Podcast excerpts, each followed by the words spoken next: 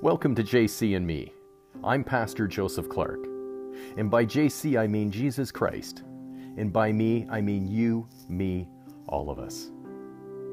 Our guest on the line today was a thug for Jimmy Hoffa's Teamsters. He did time in a federal penitentiary. He was an addict. And tragically, his father murdered his mother with a shotgun and then turned the shotgun on himself. Our guest has been called by the Holy Spirit to be a minister of Jesus Christ by the grace of God. He now counsels those with addiction, a very special man with a story of redemption and the power of the Holy Spirit. Our guest today is Pastor Leonard Wayne.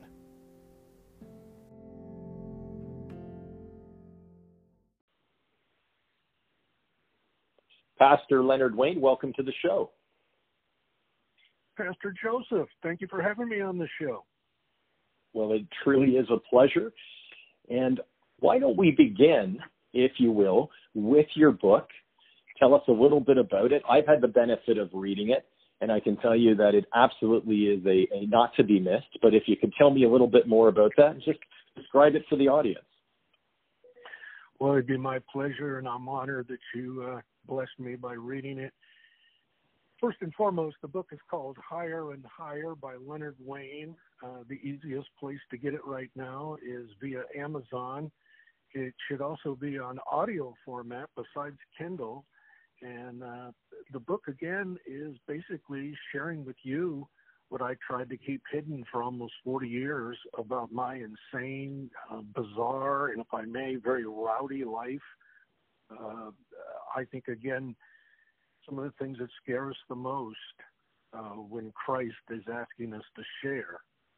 Uh, if we have the courage to listen and just follow through, and I know when I was woken up in the middle of the night and he made it clear he wanted me to share this, I think part of it is to prove he has a sense of humor. I think the other part is to show that someone like myself uh, can have redemption and start serving him boldly uh, coming from where I came from, I, I think really does give a strong testimony. Well, it, it most certainly does. Now, did you have any reluctance when you were called by Christ to write this book on the basis of was it pride or was the reluctance on fear that perhaps somebody would read it who who you may have had a, a violent encounter with in the past or some kind of illegal dealings with the past in the past that could come back to haunt you? Well, ironically, I would say all three of those came into play. Uh, first and foremost, I sat at my desk for almost nine months with a yellow pad, and I start to write a chapter, and I'd realize what I'm putting on paper. And for the audience that isn't aware, uh, my specialty as a doctor is in recovery, and part of recovery is having rigorous honesty. And yet, when you're making amends, you have to realize if it's going to hurt somebody uh, or maybe put you in prison again, uh, you might want to talk to your higher power, or in our case, it's Jesus Christ, our Savior. So I had my dear friend who's an attorney.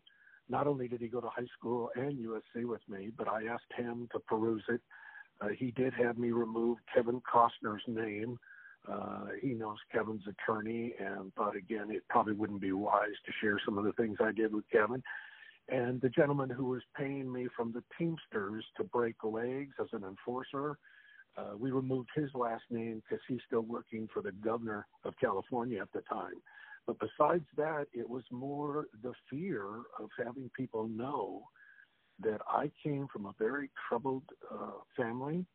Uh, I had dyslexia, and my dad decided at seven years old to beat me in the head every time I mispronounced a word.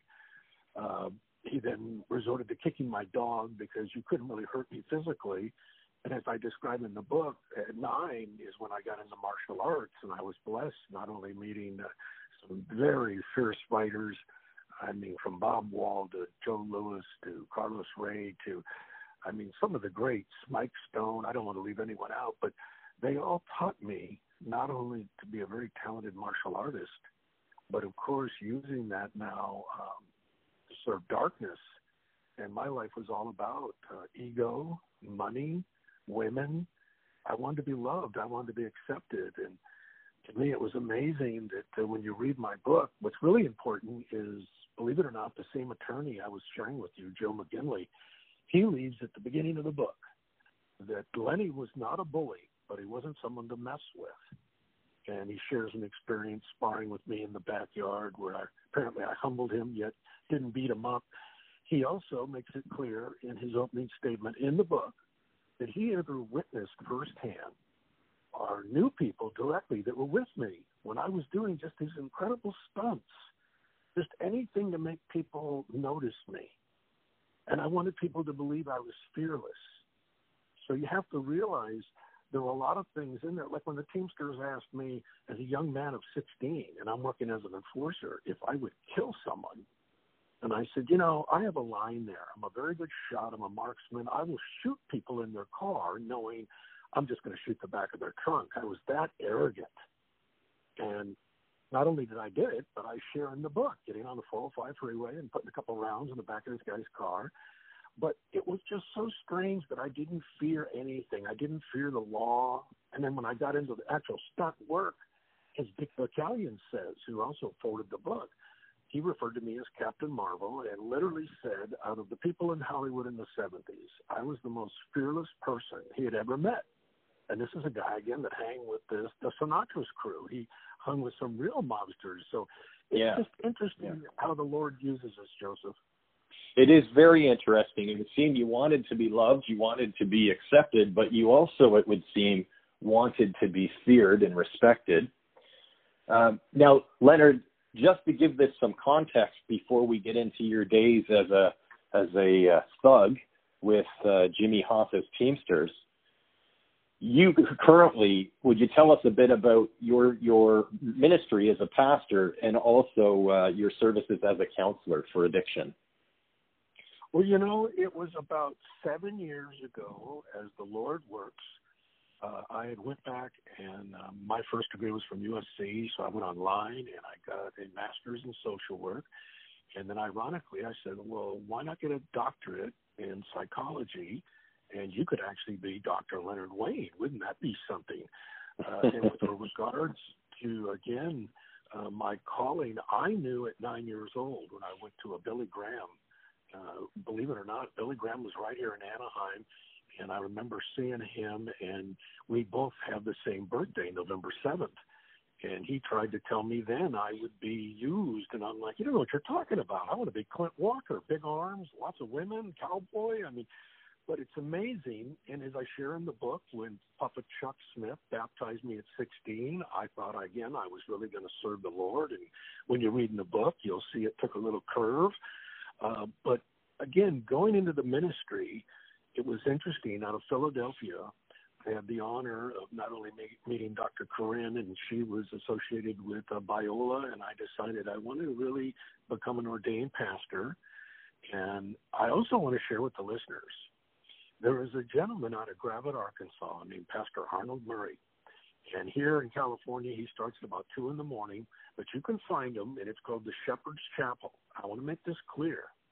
This man reads from the King James Bible, verse by verse, line by line. There's no singing, no dancing, and he has his concordance, and he tells you not to take his word or any man's word. If it's yes. not the word of God, it's rhetoric. And he taught me so much. So I'm proud to say that I like to know, again, from my heart, what I'm sharing, and I can direct people. And in my private practice, it's clear. If you go to Psychology Today, it says Pastor Leonard Wayne, doctor, and then, of course, of addiction. But I handle the courts here in Orange County. I work with doctors in recovery. We have private meetings for them uh, commercial pilots in recovery. And I want you to know, and I want your listeners to know, so many of them not only have read my book, or they found me on Google doing stand up comedy, and they can't believe how much the Lord has softened me, made me so loving. I mean, my hashtag is stay in the light. The light is Christ, Yeshua, our Messiah. And if you stay in the light, you're not in depression, you're not in darkness. I give out armbands that say the devil's a liar, praise the Lord. And I'm telling you, this works. If you say it three times, Satan's kryptonite are the words, praise the Lord. So for you to say the devil's a liar, praise the Lord on the third chance, I want your listeners to try this. When you get in a dark position and you feel depressed, and we all feel that, say it, and I guarantee you it'll go away. And then you can focus again on your Heavenly Father and ask Him, lead, guide, and direct me. Use me boldly. Speak through me, just like right now. I mean, you and I have no script. We're sharing from our heart, but we want people to know that helped us. I never tell my patients what to do. I offer suggestions. I give out the armbands to all of them. In recovery, a lot of you know we give out chips for significant lengths of time. I mean, we literally have a 30 day chip, 60 day chip, a mm-hmm. year chip showing I've went 12 months. And the Lord willing, this October 15th, I'm going to have 11 years without alcohol or drugs. And for someone like myself that was an alcoholic addict, that shows again the power of the Holy Spirit. My USC alums still, when I go to football games, Doc, you want a beer? No, I'm. You're still not drinking. They can't believe. I'm, they can't believe I'm a doctor. I mean, I was never someone that thought I was going to be able to compete uh, on a level of scholastics. I knew because of my size and brawn and fighting skills, uh, I would be a top performer. But as far as, again, given the tag as a young boy, you're dyslexic. You know, I learned to become a speed reader in sixth grade, and in my book, you'll read where, thank the good Lord, in second grade, they had tests that they conducted. They were able to say, little Lenny needs to go to a reading clinic. So my mom would drive me three days a week to a reading clinic, and these 20 year old attractive women loved me and showed me how to use my skills. They literally had machines to help you reverse letters. Uh, we would read out a Reader's Digest with machines that would make you read at a certain speed. But I was blessed that I now became a speed reader. And because of that, again, it, I could do my homework in school and have more time to entertain you as the class clown, I was always someone who wanted to protect people. I, I wanted to again be that person that people looked at and knew that if I was there, no one's going to hurt us. Yes, and that was obviously inherent in you. Now, when, what year did you become a pastor? Well, it was 2007 when I got into okay. seminary. Okay. Sem- seminary here is much different because again, it works on you being able to convey. It's like a four-year program. Yes. Going through Biola College, but you and I both know Pastor Dorian Baxter, and we yes. have so much fun when we bring up Scripture. I mean, when we use Scripture to help people. First Corinthians chapter nine, verse thirteen. What does it say right there? It's telling us again there's nothing that we can't handle, nothing He won't throw at us that we can't handle. He'll always give us a way out. See, it's so important to know again. As it says in Jeremiah 29:11, I want you to have plans of being prosperous. I want you to be successful. It's interesting when I work with people in their mid 20s. The one thing they always want to know, Dr. Wayne, let me ask you something. How can you be so positive? And I remind him, well, we all have a choice. See, when I read Think and Grow Rich when I was nine years old, and it described having a positive mental attitude, and whatever the mind can conceive and the heart believe, you'll achieve it. I mean, when I was a young boy, I wanted 18 and a half inch arms. I wanted big biceps. And my biceps got up to 19 inches. Everything I ever visualized and really wanted, I became a pilot. I wanted to be a pilot. I see. I want you to really understand visualization. When people tell me about Doc, have you seen that movie that came out called The Secret? I'm like, that's not a secret. Napoleon Hill, Earl Nightingale talked about that in the 30s. Yeah, I yeah. do want to interject this, and, and please, the Holy Spirit's prompting me right now to boldly share with your listeners Napoleon Hill wrote another book so controversial that his wife and no one wanted it released called Outwitting the Devil. And he literally has conversations with the devil. And it is one of the most unique pieces, and you can get it on audio. Outwitting the devil. The devil describes the technique he uses. I mean, he just is so cavalier and it's so enjoyable. And to think again, his daughter, after both of the parents died, Napoleon and his wife, in 2011 was able to finally get that released. And to realize again, people that listen to that are able to hear what is Satan saying right there? Well, I start the young girls with cigarettes. See, they want to look older, so I introduce them to cigarettes, and now they become addicted, and now they want to experiment other. But he describes everything he's doing to affect us. Yes, yes. It, I've actually listened to the audiobook Outwitting the Devil, and it is very, very interesting for sure. Well, I'm glad you concur, my brother. Yeah. Leonard, just in order to give everybody a sense of how fantastic your story is once you came to Christ, give us a sense of your violent years, if you if you wouldn't mind taking us back to the work that you were doing for Jimmy Hoffa's Teamsters, just to give everybody a sense of just the extent of the violence you were involved in before you came to Christ. Well, you know, ironically, um, I was also a very talented boxer. So I would find myself at the Olympic Auditorium in Los Angeles boxing with a gentleman named Kenny Norton, who broke Muhammad Ali's jaw. I was one of his sparring partners. So at that venue, uh, Jackie Presser, Frank Fitzsimmons, and of course Jimmy Hoffa, a big box enthusiast, uh, they saw this blonde, blue-eyed dude banging around with Ken Norton. So they came up and asked uh, what I was doing to uh, provide money and I'm looking at them like, well, uh, what do you got in mind? So they asked if I'd be interested of being a sergeant of arms. Now I had no idea what that meant, sergeant of arms. So ironically, uh, I found myself down in Long Beach, and they actually gave me a jacket with my name on it. And they basically told me anyone during this union meeting that gets out of line, you just physically remove them any way you want to. That's how it started.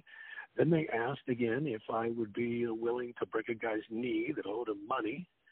And ironically, I thought I was going to do a sidekick, and they gave me a pipe in a brown paper bag, and it was a symbol of how the Teamsters break knees. Uh, I had a couple of occasions where I broke some arms. Uh, then they asked if I would uh, get into arson. So I said, well, what does it pay? See, my question was always, what does it pay? So I found myself burning up uh, trucks and cabs. Uh, when the checkered cabs went on strike, every time uh, uh, they would call me, they would tell me it's $250 every microphone you take out of a cab. So I would just knock out. Now remember, I'm a 16, 17 year old kid. At 12, my dad was told Terrible. by me, if you ever hit anyone in this family, I'm going to hit you back. And he knew because again, I had started martial arts at nine. So you have to understand, I'm now 12 years old and I'm accustomed to beating up men, getting trophies and medals. The irony is, I describe in the book that again, even as a young boy, six and seven, eight, uh, when I had kids that would try to bully me, or you'll read three guys that tried to take advantage of me, and I literally got a fence post and beat all three of them up. I mean, I was a very violent person because I was raised by a very violent man. You naturally uh, want to be like your dad. And that's when I also realized my dad was a coward.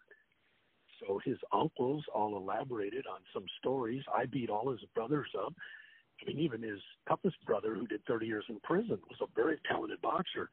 You'll read in the book where I kicked him in the head during a basketball family outing, and he asked if I could do it with just my hands. I took him in his backyard and put gloves on and pummeled him. He loved me. I mean, he again would, where did you come from? You're not like your dad. And I, I clearly stated in there, I didn't want to be like my dad. I didn't yes. want to be looked at as a coward. You share in your book. Now we'll we'll fast forward a little bit here. You shared in your book that unfortunately your mother was having adulterous encounters or affairs on your father, and that your father ultimately murdered your mother and then commits suicide. As painful as this is, if you would just briefly walk us through this, the reason I ask is that, again, it sets context when we move forward to your redemption. Well, again, when we read the book of Job in the Bible and we realize the things this man went through, I literally at one point thought, what could possibly happen to me next? Because it was 1999. I had made a million dollars as a stockbroker, and I was trying to again forgive my dad that for 39 years I hated. My mom I loved. I want you to hear this. My mom was my Cub Scout leader, my den mother. There was no drinking, there was no alcohol, and she was raised by this bipolar manic depressant. Now we went to church on Sunday, and you know, I think I was six or seven the first time I came home. My dad had tried to kill himself. The paramedics are in the driveway, and my mom's having to explain to little Lenny my dad stuck his head in the oven and took pills. Okay, then I was 12 when he tried it the second time, 16 the third time. That's when I really became like, I didn't want to see this guy anymore. But the point I'm sharing here is my mom, for 48 years, put up with this man. And when I yes. was about 17, she went back to school, became an RN nurse. She now was making more money than he ever made working at Ford Motor Company. She was now paying him back, as she put it, for 49 years of being a bipolar manic depressant. She started drinking now, using drugs that she was obviously procuring at the hospital. I think diazepam and Valium were her favorite. But the point is, alcohol and drugs again took this beautiful person and made her into a foul mouthed slut that was having affairs with the men in the congregation. And I want your listeners to hear this. When I was at her memorial, two of these guys were a little worried I was going to divulge to their wives, that you're aware you were involved with my mother. I mean, that's how crazy. And I want your listeners to hear me. I have a lot of Christians and recovering Catholics that tell me they are just so saddened by Christians that are hypocrites. And it's not for us to judge people. So again, it's very strange that so many people try to get close to Christ, just like myself, and if something happens that gives them justifiable cause to try to say, well, God's not real. If God was real, look what's going on right now with the coronavirus. I have many clients in such fear, and I try to remind them God is in control. He knows exactly what's going on. And just stay close to Him, and believe me, as we say in recovery, this too shall pass. My noni used to always say that, and I never knew where she got that from. Yeah. In regards to my parents, your listeners should hear, I literally three weeks before the event happened had a dream and saw it all. I took my dad to the beach and I tried to tell him, Dad, I know you and I know what happens to bipolar manic depressants when they snap. You're aware. The guy even across the street, he went over and asked him not to come over and take your wife to Laughlin. So you're aware of what's going on, and you're going to snap, and you're going to end up killing my mom. You're going to shoot her in the heart and shoot her in the head.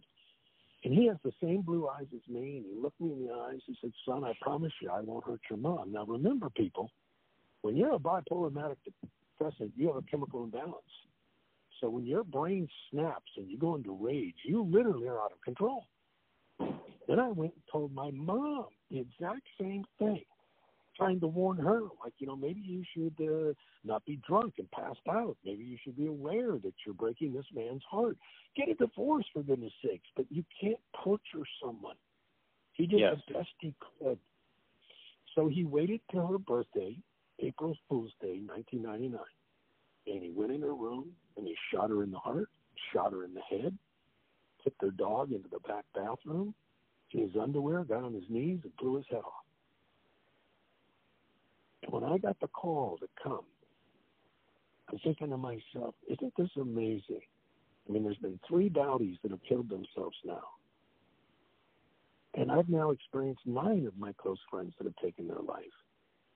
And it's so sad these people don't understand that no matter what they're going through, it will pass. They can get through it. Reach out and tell someone I'm right now listing on my Facebook page. People can call me for free.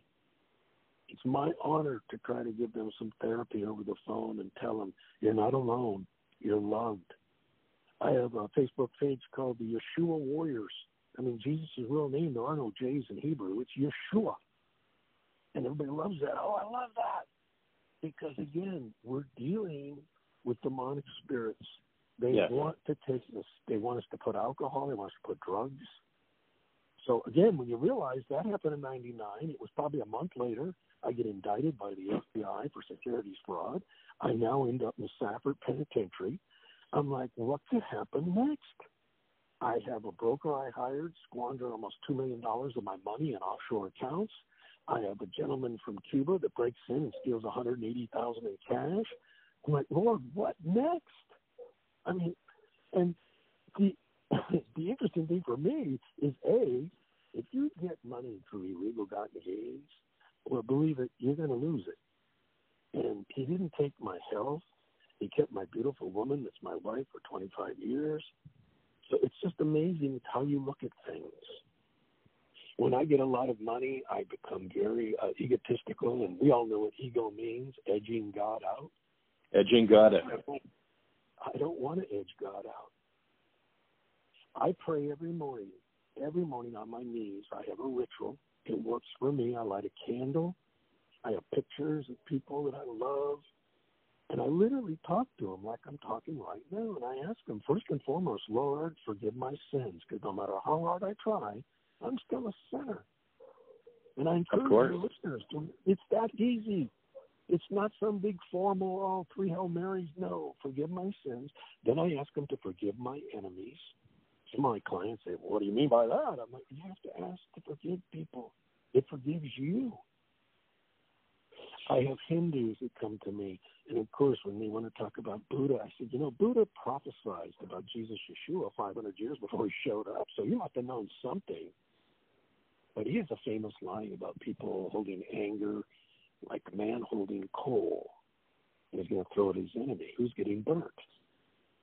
So we have to let go of the anger. We have to ask, forgive people, Lord.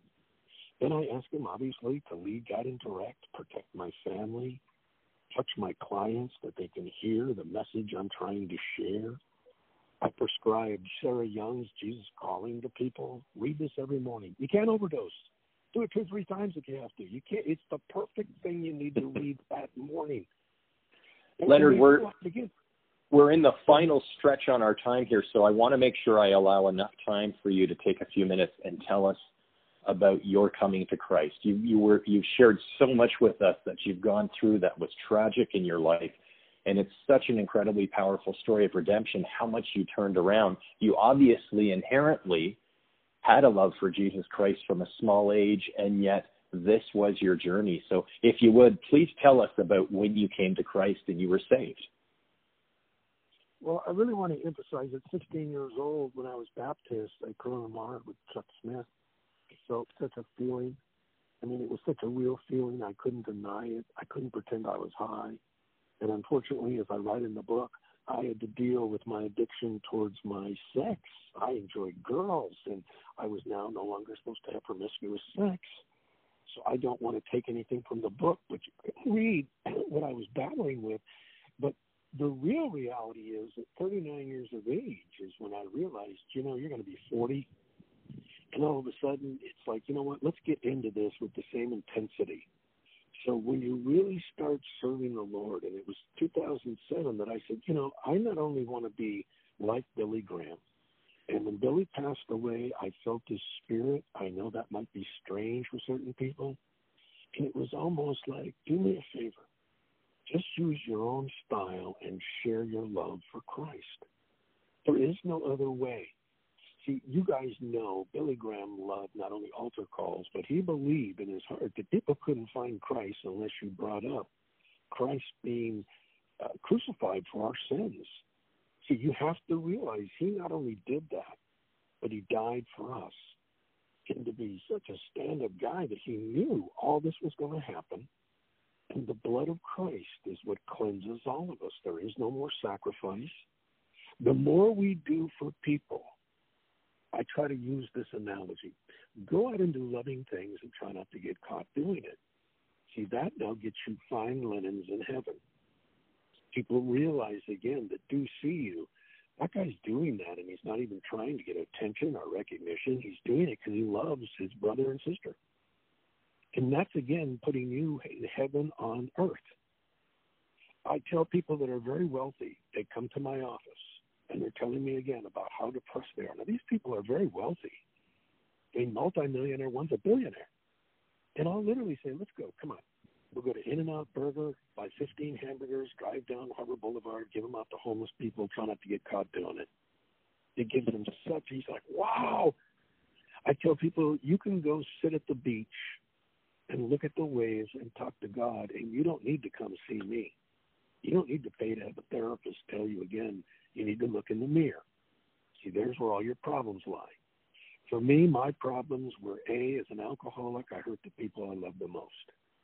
As an addict, I would do anything, anything to get more.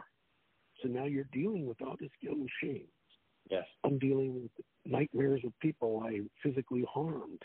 Diamond heist. I mean, again, when you read this book, you're, you're just shaking your head. Wow. And for God to use someone like me, I remind people Paul was a very colorful individual. And God knew he was going to write the majority of the New Testament. He had to blind him on the road to Damascus. He had to have a mule talk to him, for goodness sakes. You'd think he'd realize, well, there's something going on here. But some of us are so stubborn. And remember, God gives us free choice, free will. So every morning we have to get up and decide who are we going to serve. As Bob Dylan always said, you got to serve somebody. Your listeners right now, some of them are addicts, some of them are alcoholics, and they're going to agree when they hear this. I have had one addict tell me they haven't had intimate conversations with Satan. He's in the vent. He's there. He's okay. So again, he's real. We know he's real. He's written of in Scripture. But who has power over all demonic spirits? We do. And use it. Don't be afraid to literally say, the devil's a liar. You have no power over me. Now, if I put drugs and alcohol in my system, you have power in me. Alcohol is called spirits. Think about it. It's a depressant. But so many people, look what's going on right now, my brother. They consider liquor stores to be essential, yet they're closing churches. Why are the mosques open? See, it's interesting. Again, it's selective religion. Ours isn't a religion, it's a lifestyle. It's real. When you're serving Christ Yeshua, people see it. They want to know, what are you on? And when people ask me, Dr. Wayne, what, how can you keep a smile with all this? How come you're so loving and nice to people? Because I want to stay in the light. Do you want to stay in the light? You control that switch. You can be in darkness in a fetal position blaming everybody for what's not going your way, or you can say, I'm going to be a beacon of light that people say, you know, if that person, if that brother and that sister can have that type of love, I want to know what they're on. Praise In God. recovery, we, we call it through attraction rather than promotion. And I don't condemn my brothers that are on the corner with the big cross telling everybody they're going to hell. We're all going to hell unless we're smart enough to A, accept Christ as our Savior. See, there's only one way to get to heaven, one way, and ask Him not only to forgive our sins, but accept us and change us. And now we're per- promised eternity. We're now given the gift of heaven. And that's the only way. So when you see some celebrity trying to say, no, no, no, all rivers lead to, no, they don't. No, You they don't. All rivers do not lead to the ocean, okay? And there's only one way to get to heaven. And because I love you and my brothers and sisters that are listening, I want them to also be there.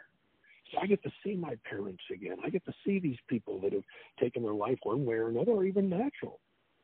Pastor Leonard, we must wrap up, but I wanted to ask you if you could take 60 seconds and give us a bit of a final message and also direct us to where we can get your book. Amen.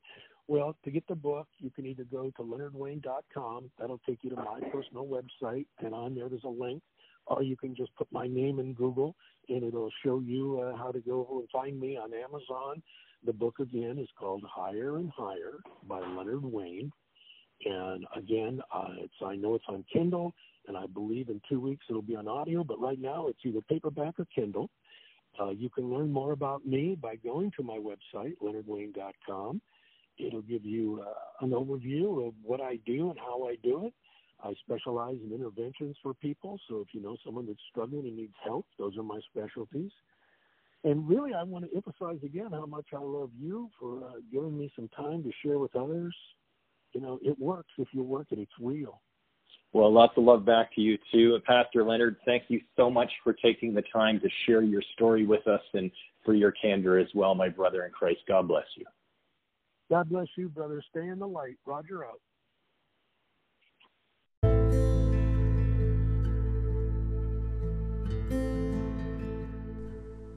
Pastor Leonard is making such a difference in so many people's lives, both as an evangelist for Jesus Christ and as an addiction counselor. During my interview with him today, I couldn't help but think of two scriptures. The first, Daniel chapter 12, verse 3.